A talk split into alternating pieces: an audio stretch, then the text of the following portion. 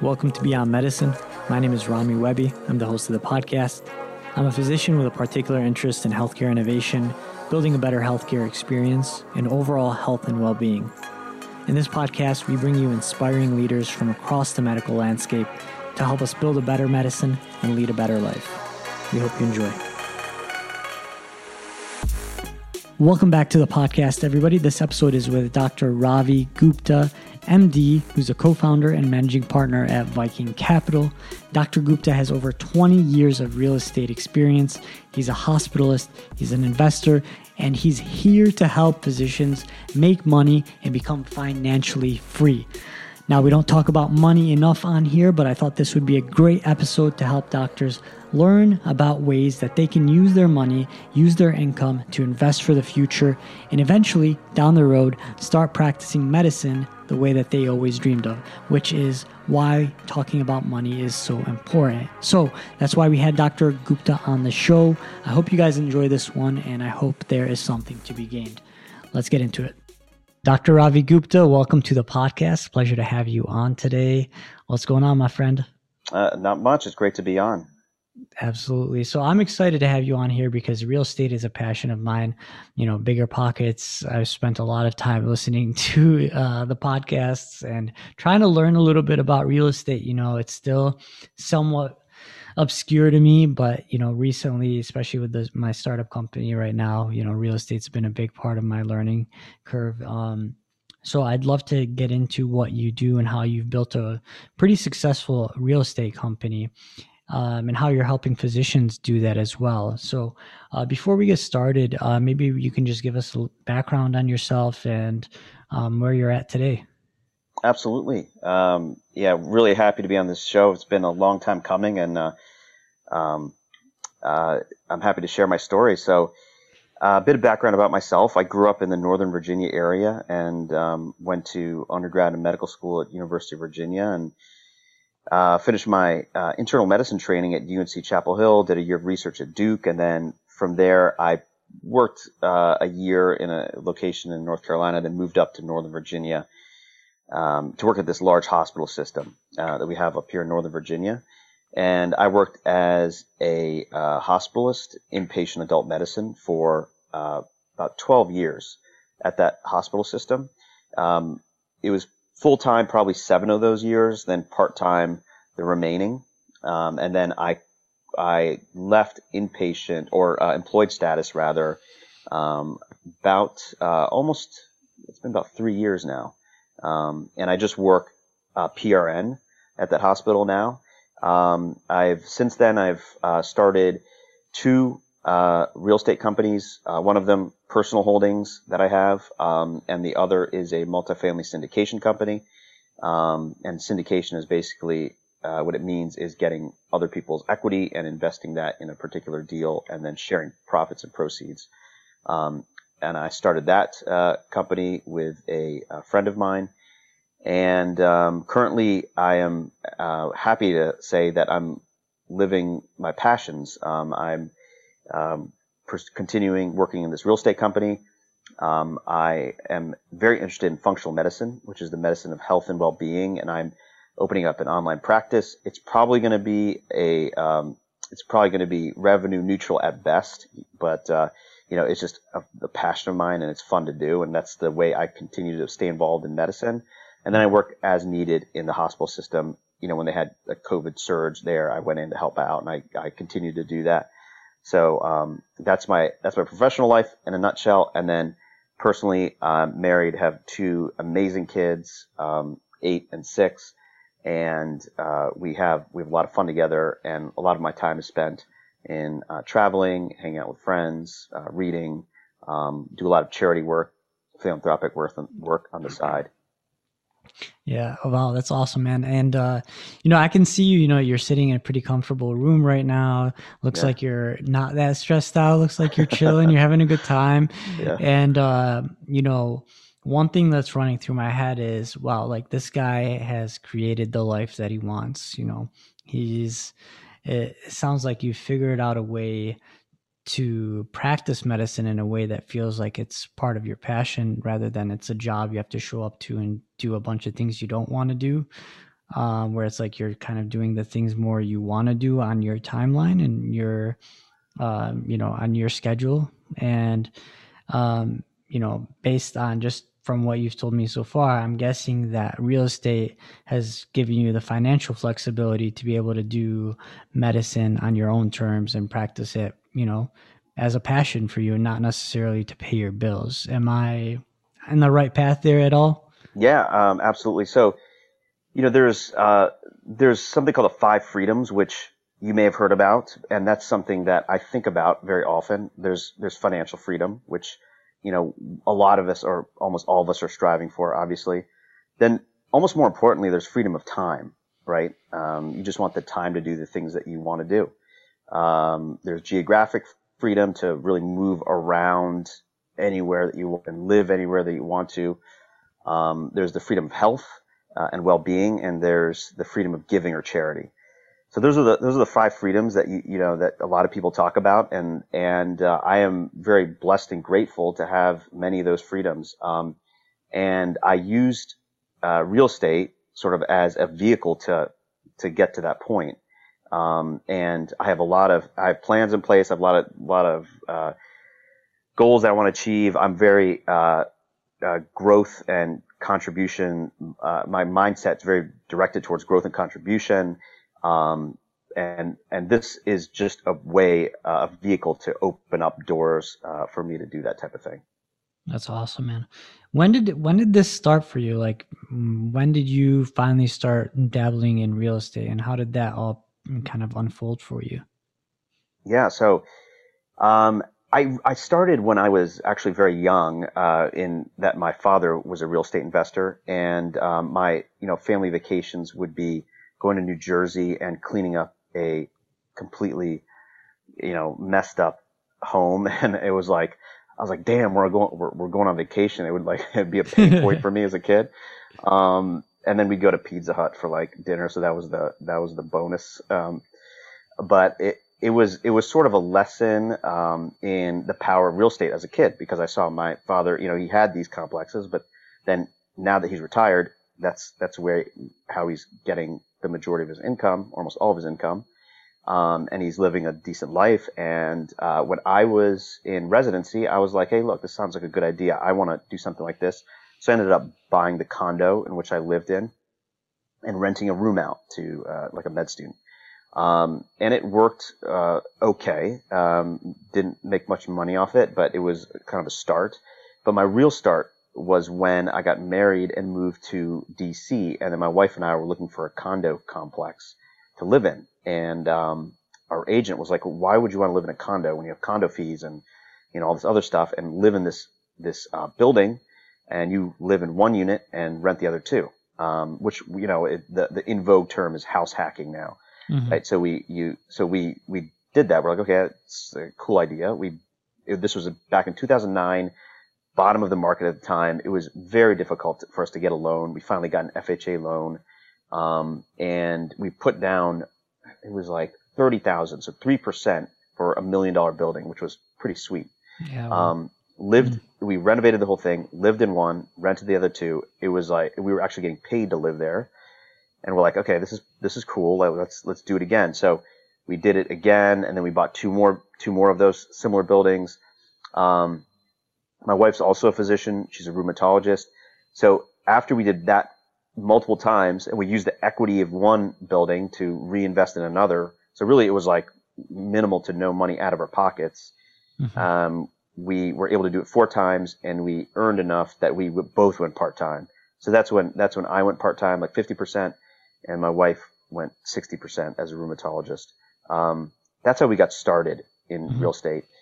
Um, and that, that was our personal holdings. And then we took it to Viking Capital, which is our uh, uh, multifamily syndication company, which I'm partnered with uh, my good friend Vikram Raya. Uh, we're both co-founders. Um, we found we founded Viking Capital in 2015, and then since then we've grown to uh, about 360 million of assets under management, and we're continuing to grow. Wow. So I want to back up for a second, and we're going to get to how you guys built up to 360, um, because that's just incredible. Um, But so when you were buying these condos, so you were buying like a you know one condo. There are sep- several units within the condo. Or it's a multifamily, uh, multifamily. complex. It was yeah, it wasn't the condo. Oh, sorry. Yeah. And uh, yeah. and then you would rent that out, and right. that would cover the mortgage and plus some. That's right. Yeah, That's we right. yeah we okay. we bought we bought this like a multi-unit building, um, and it's the condo was a was not the best option at that time, or I think in general, is because you pay that condo fee. Mm-hmm. Um, so we bought a building, so we, there was no fee that we paid or the tenants paid, and then you live in one unit rent the other two. Got or, it. Okay. Or one, or however many there, there are in that building. Okay, and this was in 2009. Yeah. Okay, right. so housing prices were, you know, pretty low at that point, correct? Yeah, respectively, yeah, to now, absolutely yeah. very low. How how how important was that piece of the puzzle, like in in the profitability of all of this? Yeah. Um. So it it varies. I mean, you know, uh, you whenever everybody's like, I want. When is a good time to get in real estate? Prices are too high, you know, and people thought that at that time too. Hey, prices are high. Like, is this a good time? I don't think there really is a great time. I think any time's a good time, really. Mm-hmm. Um, you just have to, uh, you have to, you have to make sure that whatever you're investing in um, will cash flow. That's the key. It just has to cash flow. Mm-hmm. Okay. And for you, like obviously having a background, having your dad, you know, growing up around real estate and, you know, you know, knowing, you know, I'm sure you picked up things from your dad here and there. Did that have like a, because like for a lot of people, I think that they think well, real estate's like this thing that you need just a huge ton of money to do, and like they can't afford to buy a place and you know it's too much risk. And i think when you're around it and you see how it's done it kind of alleviates some of that fear. Is in, in any case has that been the case for you?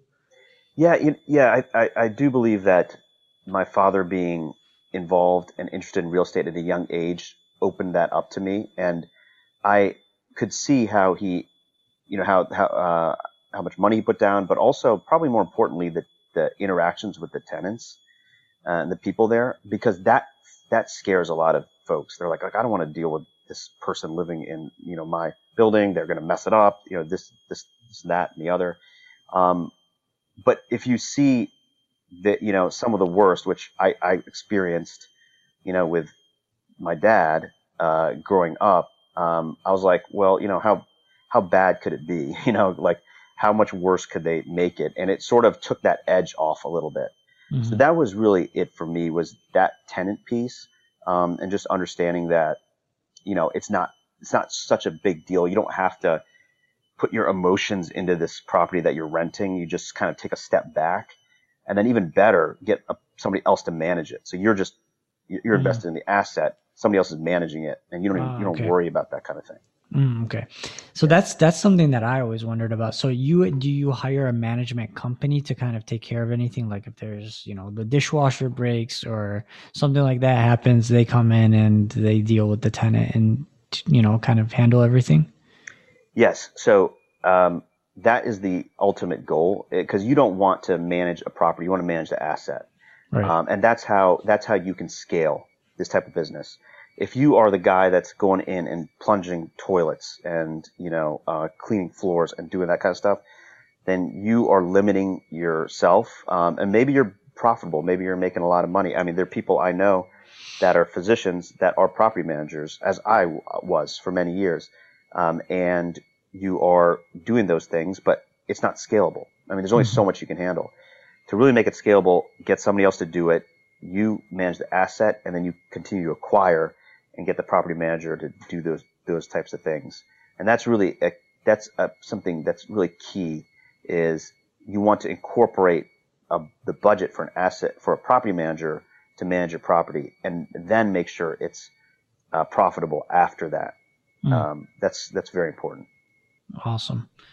All right, cool. And uh, you know, like you're not the first physician that I've come across that's used real estate as kind of a way to create wealth and create the lifestyle that they've that you know you ultimately want um, do you think that there's like a particular advantage for physicians specifically going doing real estate investing You know, it's it's something that interests a lot of people. Um, it's it's interesting that to invest in something that you can see, um, that's tangible, that you you know you can kick the tires, um, and you can uh, be on site. Um, it's more interesting for a lot of folks than investing in a stock where it's sort of, you know, some nebulous, you know, uh, company that you aren't really completely sure about, and uh, you know, you may be making a profit, but you you know you're not you're not sure why, maybe necessarily. Um, it's easy to understand, um, and it's it's very lucrative, and those are the reasons that that physicians are interested in it. And probably one of the bigger reasons is there's a tremendous tax benefit. So there's considerable amount of tax loopholes that you can take advantage of. You can there's a lot you can write off as losses, and a lot of these investments, especially these these limited partner investors that getting in our syndication deals, mm-hmm. they're t- they're investing you know hundred thousand dollars. They're uh, taking a fifty thousand dollar loss, seventy five thousand dollar loss, in some cases, a hundred thousand dollar loss uh, with that investment. So they're writing off so much from the get go. Mm-hmm. And a mm-hmm. lot of physicians and high income earners, they want to take that loss that it's a paper loss. It's not a true right. loss. Mm-hmm. They want to take that paper loss so they can write off their income and not pay taxes on it. So that's, those are, those are the big uh, reasons okay. why, why, uh, physicians are interested. Can, can in we dive into that part specifically yeah, sure. real quick? Like, yeah. like, does this apply? Like if you were on the borderline of a certain tax bracket and you're going to get taxed at a higher percentage once you go over that tax bracket is would this apply in that scenario yeah so it applies in in various scenarios uh, if mm-hmm. you are a w2 income earner mm-hmm. um, so a salaried physician okay correct salaried mm-hmm. physician w2 income and that's all your income and you're investing in real estate um, you some of those passive losses you can't necessarily take advantage of because you have to write it off a passive gain. Um, but if you are, if you have your own practice or you are invested in other types of uh, investments where you're getting passive income, like mm-hmm. maybe your own real estate, small real estate portfolio, or um, you know whatever it may be, um, you could take, you could write off those gains with the with the paper losses you take in these mm-hmm. real estate investments.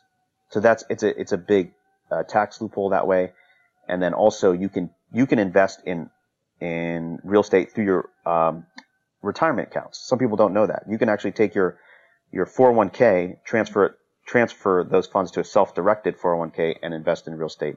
So you're invest investing in this tax deferred space. So mm, that's okay. another way. Yeah. Interesting.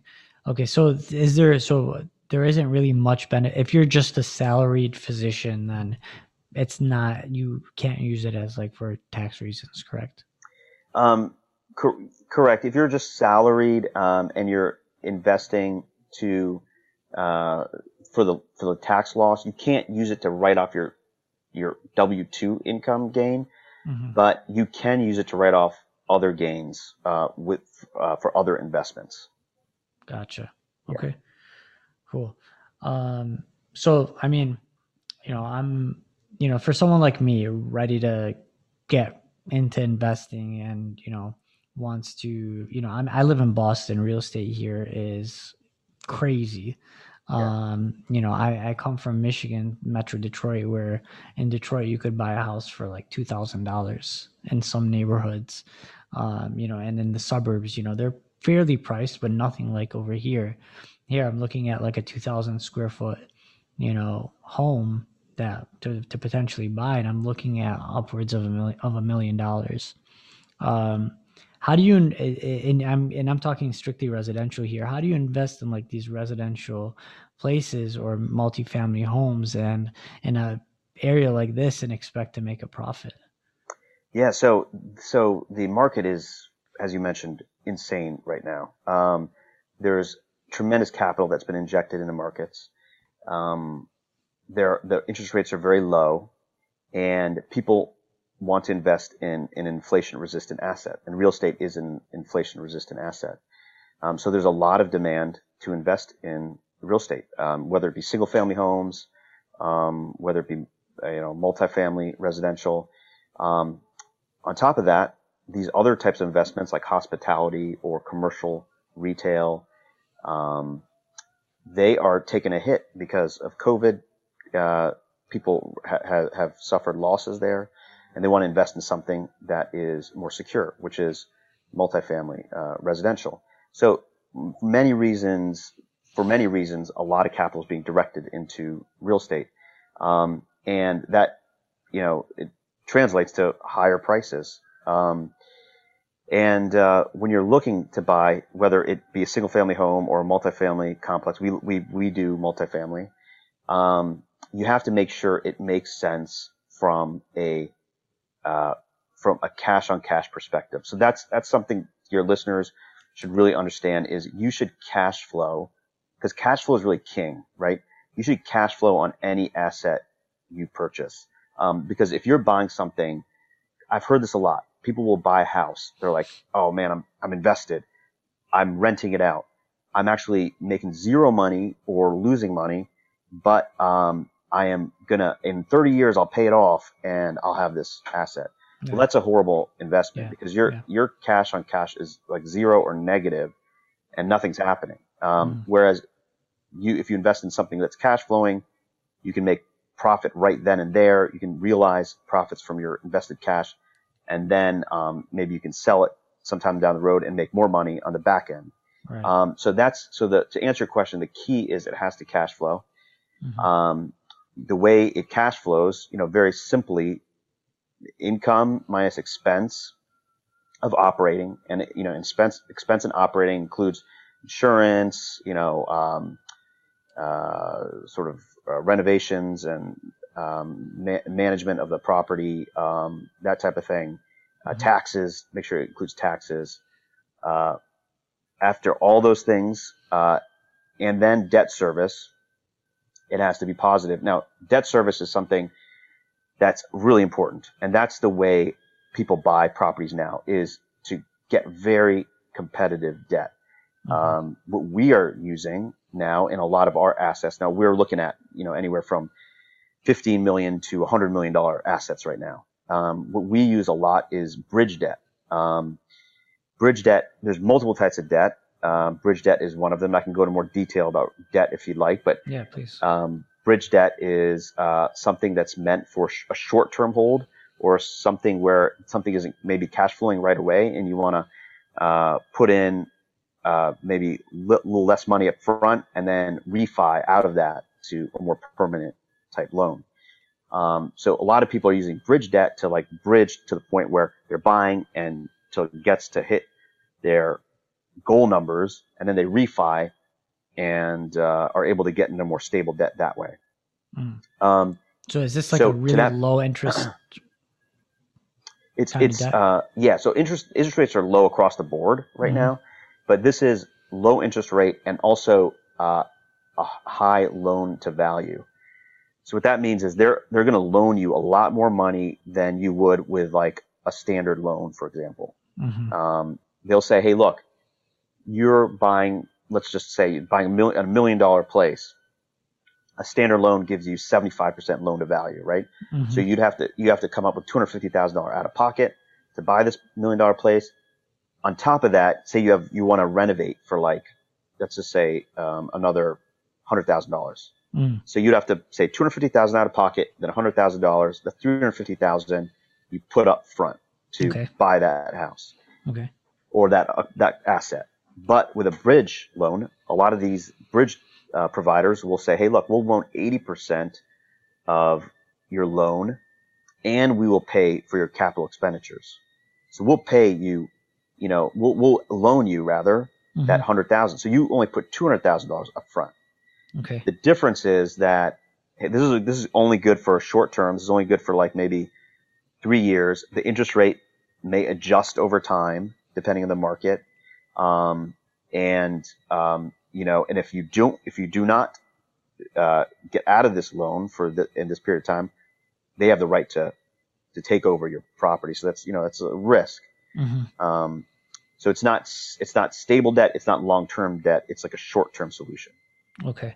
And, yeah. and what's, what's the, what's the benefit to doing that? Like, so the benefit is that, um, when you look at income minus expense, right, your expense decreases, um, your cash, your the cash that you put in decreases, Mhm. and um, you get more, you get cash flow.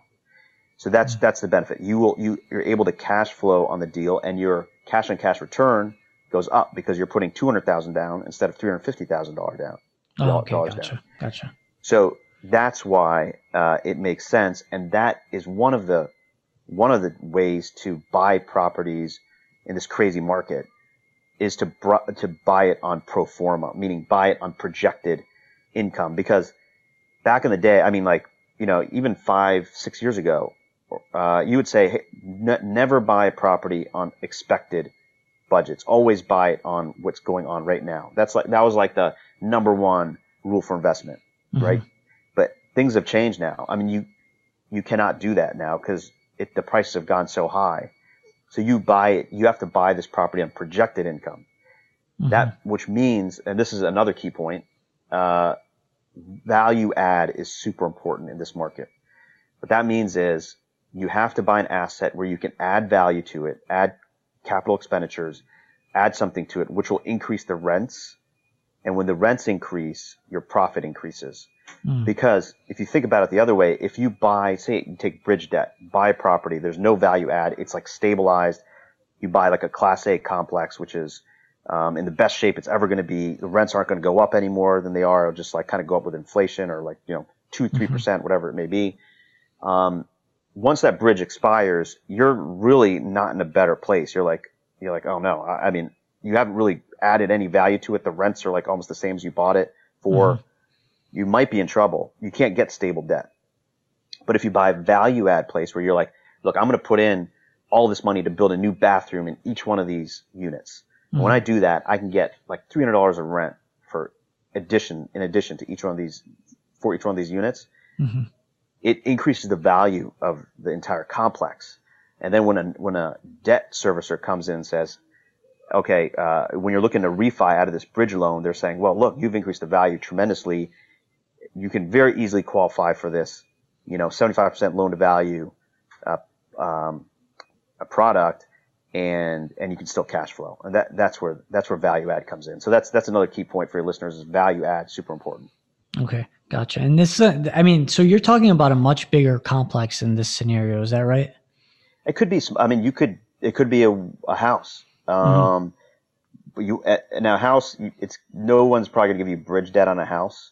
Mm-hmm. Um, but there's certainly value add for homes. So you could, you know, look into va- you can look for bank loans, um, maybe smaller bank loans that that are h- uh, higher leverage loans, Mm-hmm. um, FHA loans, uh, if that works, and um, and then just you know kind of uh, work on the value add component and get more rental income that way. Gotcha. So a lot of this stuff is like going over my head. I'm, gonna, I'm gonna be honest. It's, Yeah, it seems sure. like it's it seems like it's a bit more like uh, for like an experienced uh, uh, real estate investor. Um, like if you were gonna give someone like with very minimal investment experience in real estate, what are like two or three things you would say like right off the bat in this market right now? If you're in like a expensive area, city area, you know a lot of younger generations are like okay should i rent just for the next couple of years or should i just buy a place should i invest in a property should i buy a multifamily home like you did Yeah. and rent out three you know three separate units and have it cover my mortgage and maybe plus some like what's the, like what would be a good option in this case Yeah, th- th- that's a great question, and Yeah. um, it, it can get complicated. Uh, the uh, what I would tell a a first time investor or a beginning investor that's really looking to get into real estate is, for one, make sure that um, you are if you're looking to live in that that property, make sure that you, you're going to live in there for a decent amount of time, like three to five years at a minimum, right? Don't, Mm. if you're looking to buy something and flip it in another year, don't, don't count on that as being Yeah. your exit. Right. Um, because that's dangerous in a way right you don't know you don't know if the market's going to go up or down you could lose a ton of money if, Exactly. if the market and takes a I've, I've lost, yeah, I've lost money that way. I've, I've done, I've made that mistake. Mhm. Uh, I was like, Hey, look, this is awesome. I'm going to flip this and make some money lost. So, Mhm. uh, you know, number one, make sure that if you're going to buy a place and you want to live there, uh, then at least three to five years. Number two is look at your exit plan, right? That's super important. Um, have a good exit p- plan in place. Don't say, man, you know, this market's nuts. I'm going to make some, this organic growth of the uh, market's going to take my house to the next level that I'm selling, make a ton of money. It's not going to happen uh, always. It might happen if you're lucky, but mm-hmm. don't count on that. Mm-hmm. So number two, um, make sure you have a good exit plan. And then number three, I would say buy the crappiest property in the best area you could buy in. Mm, right. So just like, yeah, yeah just, you know, cause that's where the value add comes in. Um, look for, look for something that looks nasty, ugly, you know, like mm-hmm. you saw the, you see these big signs, you know, on the road, we buy ugly homes. Yeah. Yeah. You know, and I remember before I got into real estate, I was like, who's this, this, you know, idiot that's buying these homes, man? Like, why you want to buy an ugly home? Like, buy a nice home. But I, you know, now I, I realize it's a value add. That's what they're looking at, value add. Yeah. So buy something that looks bad in mm-hmm. a nice area and then put some money into it. Mm-hmm. Then you've increased the value. Then, then you could probably sell it in three to five years at a nice yeah. profit. Do um, you do you always have your own like inspector go in and check out the property just for like foundation and you know fundamentals just to make sure like you don't get screwed over later with some crazy expense? Um, yeah. So now there's a difference between. Are you talking about like a single family home? Uh, yeah, or like an investment property. Any any like let's say like I find this really so like there's a very wealthy area over here in Boston. Yeah. You know, let's say I find this house that looks horrible, needs a ton of renovations um, and I think, okay, let me buy this house and renovate it, and then you know, in a couple of years, it'll be worth a lot more money. I can flip it. But let's say, you know, let's say I buy it, and then you know, after I buy it, all of a sudden I have like, uh, you know, I have some contractors go in and they find this huge issue, and they're like, oh, this is going to cost one hundred fifty thousand dollars to fix this, yeah, um, or two hundred, you know, something like that, and you know, then it sets you back a huge amount. Yeah, so yeah, that's a that's a, a very important tip. So any any uh, investment property or any property you're buying, get a professional investor to uh, investor, not investor. Um, inspector. Inspector. Mm-hmm. Get a, a professional inspector to evaluate that property. I mean, that's that's super important because you and you want to get the best one you can, and it's okay to spend that money on that. Mm-hmm. Because if that guy finds something that's like a foundational issue or something like that's crazy going on with it, um, and they're experienced enough to see it and know what it is, then they'll tell you what you know what it may be. And I know a lot of people that have gotten out of deals because of that alone. Yeah. Um, and I know people that have gotten stuck with deals. Uh, like a buddy of mine had a foundational issue. They had to like raise his home or, or you know, it, mm-hmm. a certain amount, and it was just a it, it, was just an insane amount of money. You got to pay yeah. for that, and he, he just you know, and if he had a good inspector, he would have found that out. Yeah, yeah.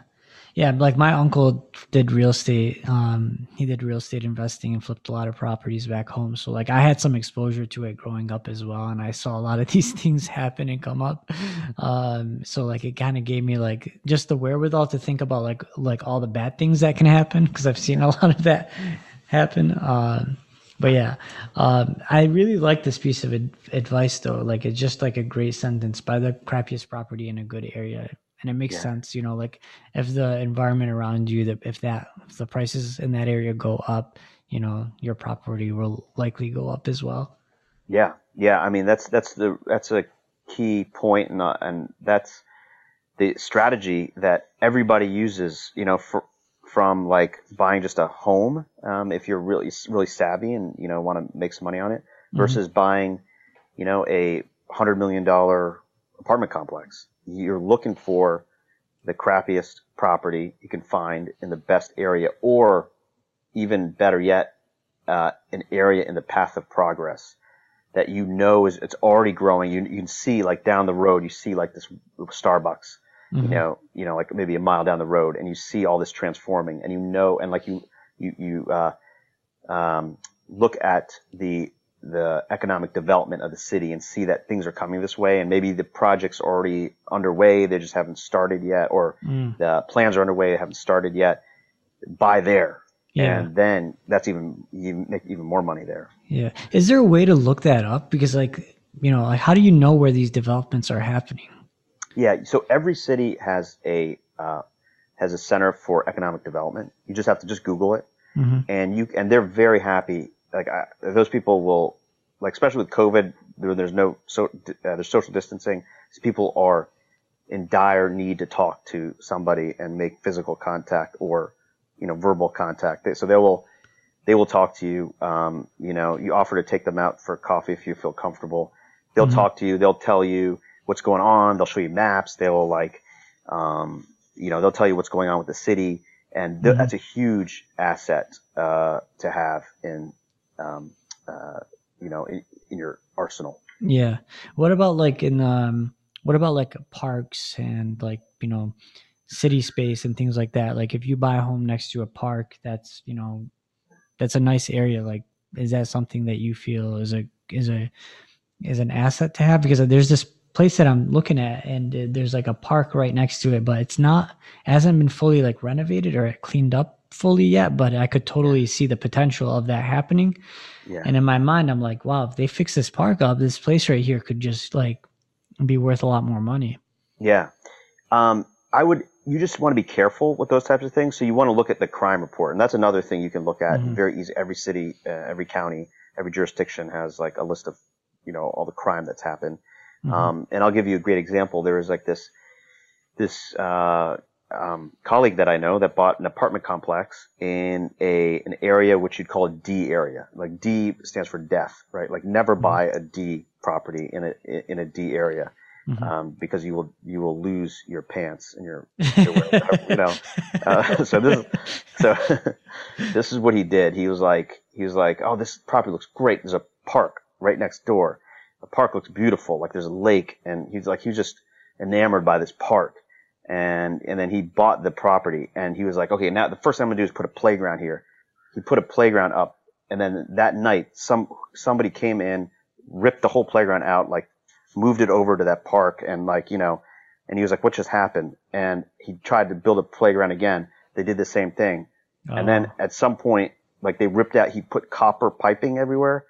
This was back when copper was still used and they ripped all the copper out, you know, and like literally he just, the, every investor lost every cent they invested in it. The property just got, you know, it, it was a horrible investment, uh, obviously. Oh.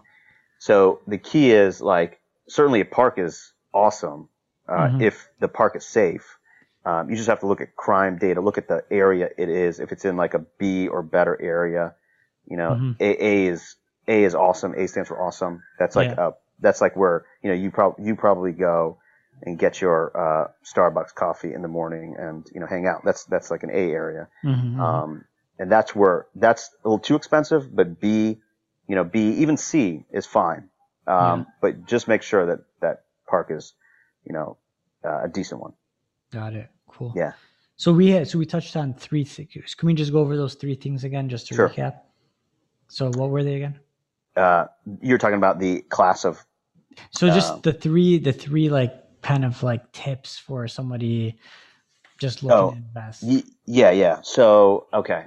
Um, see if I can remember what I said. I, I, I, I don't have a, a great memory. I, th- I thought you knew that. So like Um, one is buy the crappiest property in a good Yeah. area, which I love that one. Yeah, Um, Make sure you have an inspector evaluate it, yeah. and then um, for you know what other pieces of advice would you add to that? So yeah, so the the geographic area matters, uh, the the type of property, uh, and, and the um, the look of the property matters. Like buying crappy property in the best area matters. Mhm. The path of progress matters. You want to buy if you can find out what the path of progress is, uh, buy in that area, and then uh, talk to the Center for uh, a representative at the Center for Economic Development um, to get a sense of what's going on in that that city Mhm. um, and um, just do your due diligence about the crime that's around that area. Um, and then actually another thing I would uh, just add to that is with COVID uh, raging as it is, there's you have to look at net migration patterns. If you go to if you go to uh, U-Haul, this is really interesting. Go to their website. Mhm. They have data about you know how, what where people rent trucks and where they drop them off at. Mm. And you can get a sense of where people are moving to by looking at that U-Haul data. It's free. You can just access it, just Google it. Mm-hmm. Um, and you'll find that people are coming out of San Francisco. They're leaving New York. They're like just all the trucks are kind of starting there, going to cities like um, uh, cities in Texas, you know, Austin, um, you know, Dallas, Fort Worth, Phoenix, Arizona, um, Atlanta, Tampa, you know, all those, Nashville, Tennessee. I mean, like people are coming down south. They want to get out of these like restricted areas, these big cities, you know, like everything's going virtual. Like they don't need to pay that much in rent. Mm-hmm. They're moving out and moving to these, these other places. So look at, if you can live anywhere, you know, and you, you have a choice, look at those areas and um, look at the U-Haul data and be like, hey, look, you know, um, you know, Phoenix, that's a pretty sweet place. There are a lot of people moving there. Let me mm-hmm. look there because it's only going to improve, right? There are yeah. only more people moving there. Yeah, it's that's really another, it is really interesting. Interesting how all happening, like people moving out of the city, the suburbs are getting filled up because people are like, okay, I got to spend all this time at home. I might as well get a nice home to actually spend my time in. yeah, and exactly. Yeah, and that's happening. I mean, and plus they're like, hey, I'm gonna go out to, you know, like uh, a bar tonight. I want to go out, you know, to a club maybe even. Um, and I don't want to be stuck in a city where nothing's happening.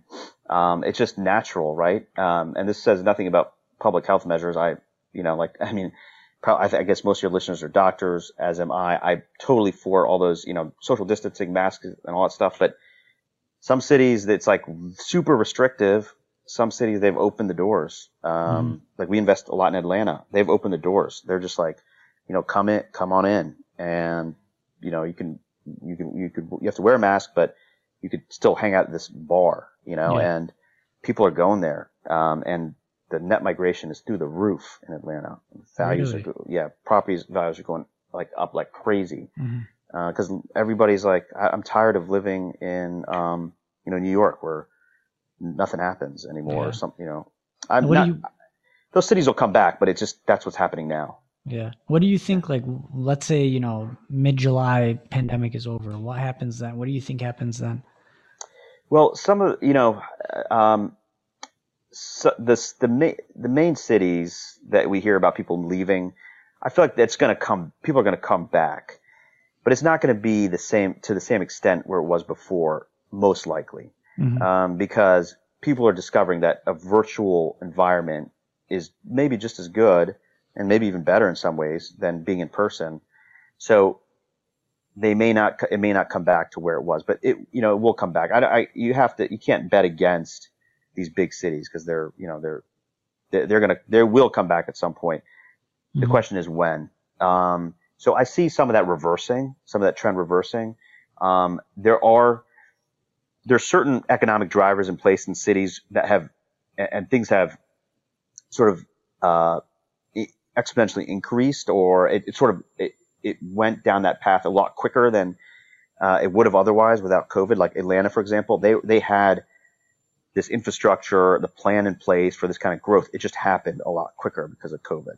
Mm-hmm. Um, things like that have happened, so it may maintain um, where it is, but um, some of this is going to come back. So that's you know that's the other point. Like if you're like if you're getting getting a great deal in a city where there's a negative net migration, that's a, you, you might be like, hey, look, this is a good deal, but in five years, I think things are going to be better, and I'm going to wait it out. You know, that's something to consider. Right. Yeah. And that's what I was thinking, like, just in terms of the city, seeing everybody leave, knowing that, yeah, it's probably going to come back. And if you can get a good price on a property in the city, then you might be able to get, turn a profit on that, maybe. Yeah. Absolutely. Yeah. It's something to think about. What do you think? Um, so, what do you think? Like, so a lot of doctors listen to this and they're like, all right, well, I have a $100,000 sitting in the bank right now, not doing anything with it. Um, I'm afraid the stock market's going to crash. Let's give real estate. Let's give real estate a try. Um, how much money do they need in the bank actually to, you know, I guess you need what, what the, you know, the down payment would be for uh, buying something, but is what would you say to someone in that kind of like, you know, teeter tot of like where they should put their money? And what would you say to convince them to try real estate or maybe invest that uh, money with Viking Capital where you guys would then invest their money? Right. Um, so it really depends on uh, their threshold for getting into real estate on their own. Um, the market's so tight now. Um, there's such there's such uh, low inventory that it's really difficult. Um, a lot of people I know that have the idea of getting into it as newbies are having a lot of difficulty.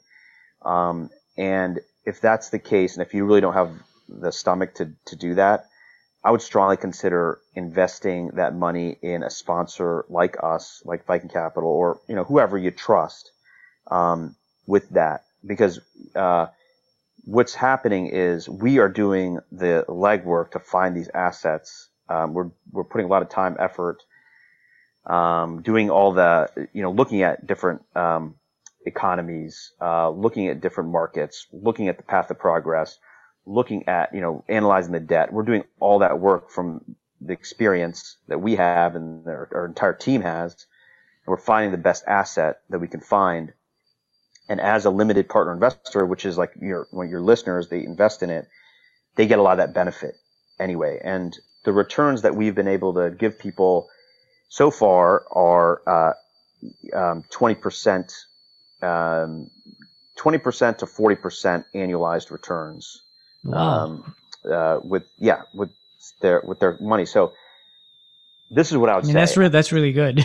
yeah, I mean, it's yeah. it's so it's been pretty good so far. Um, I, what I would say is, you know, I, I mean, I, I, would say invest in you know the stock market. You know, however you're doing a S and P 500 index fund. You know, historically 10 percent per year is what you're getting.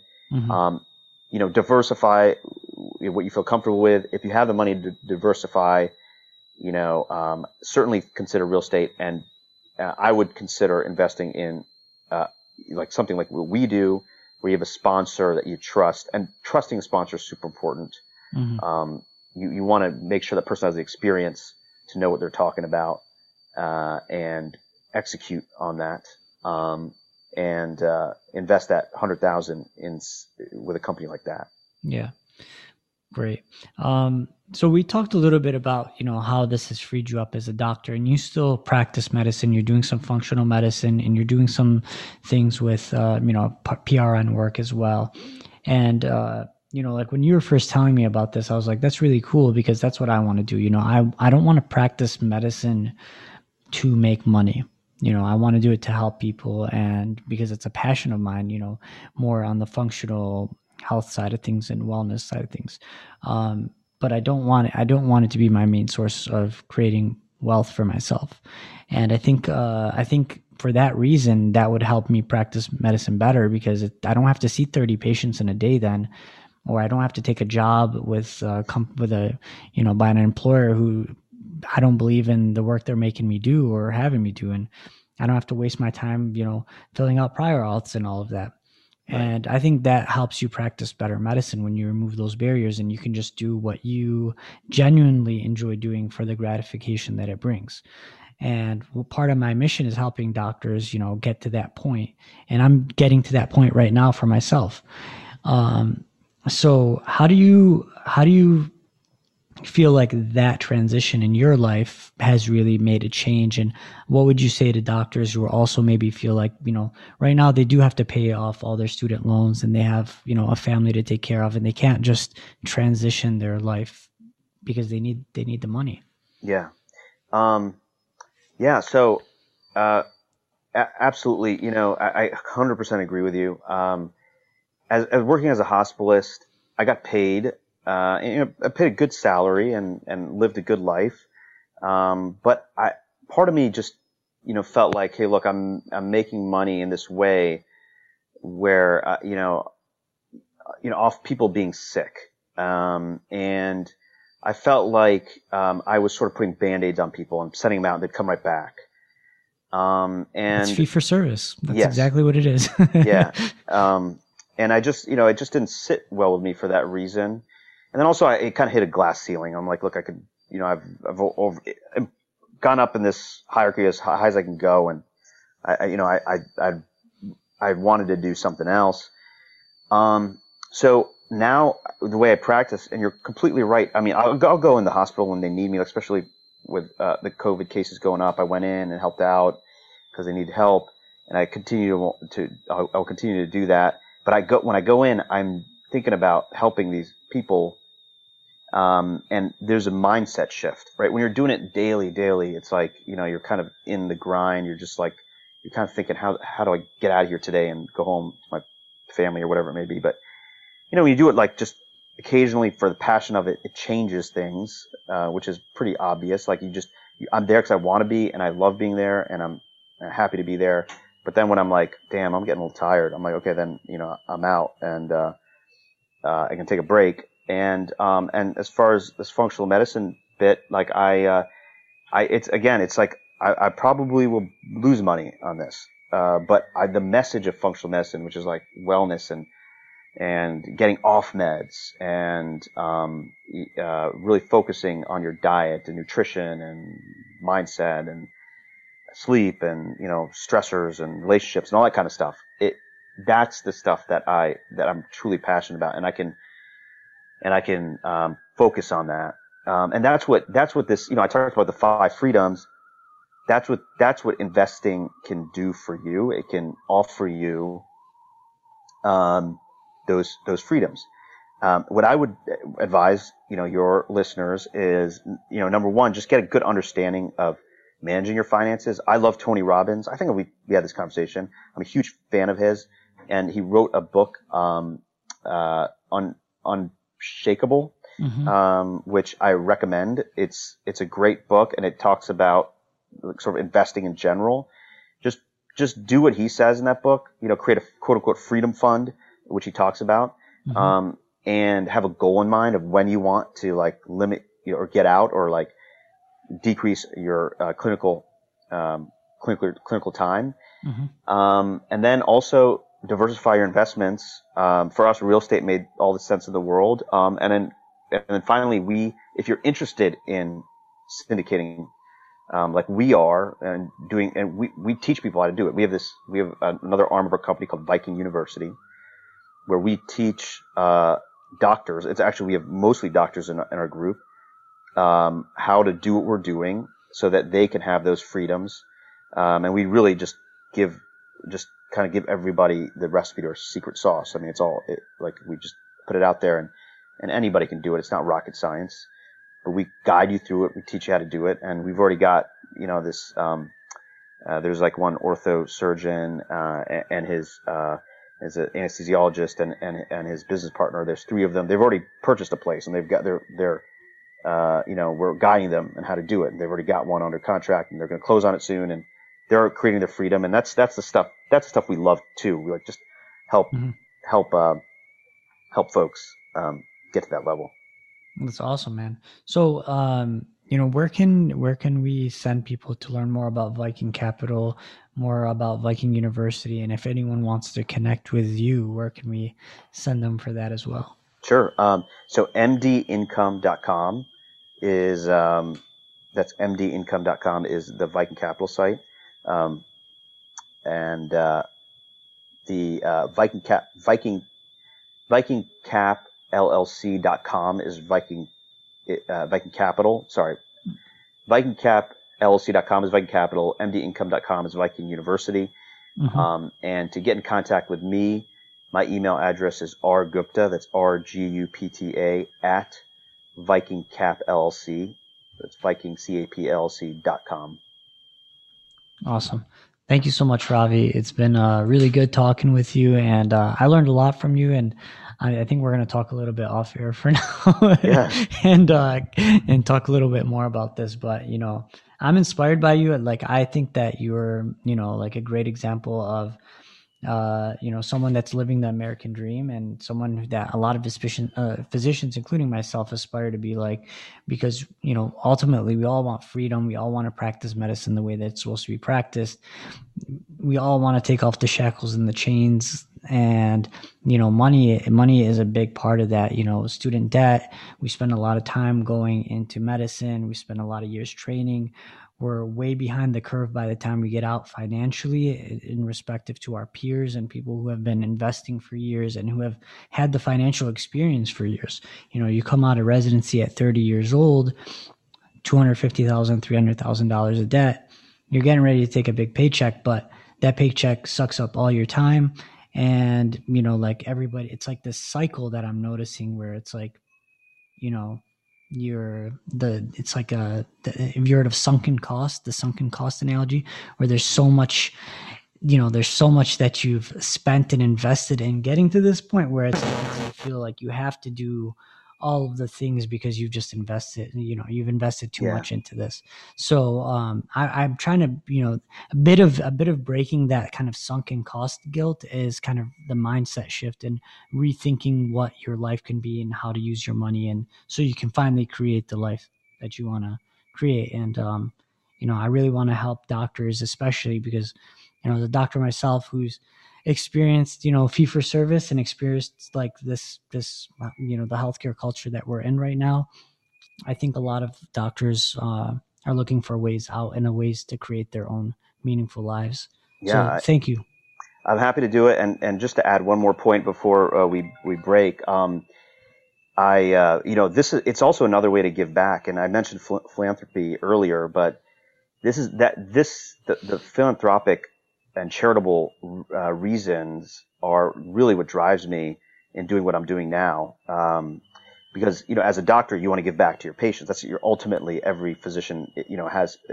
You know, most physicians have a part of them um, that they want to help others and give that back, and they're not just doing it for the money.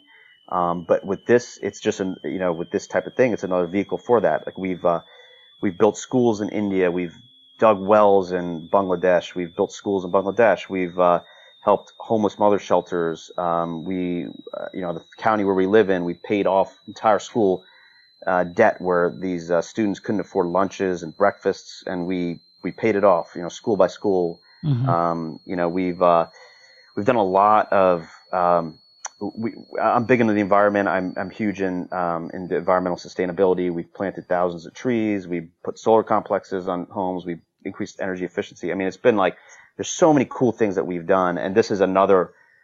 There's another way to give back to the community, to your tenants, to people, you know, how whatever it is, just another way to give back, and it kind of it, it uh, you're able to use this uh, this the finances, this investment to uh, give back in other ways. So that's just just something else that it brings to the table as well.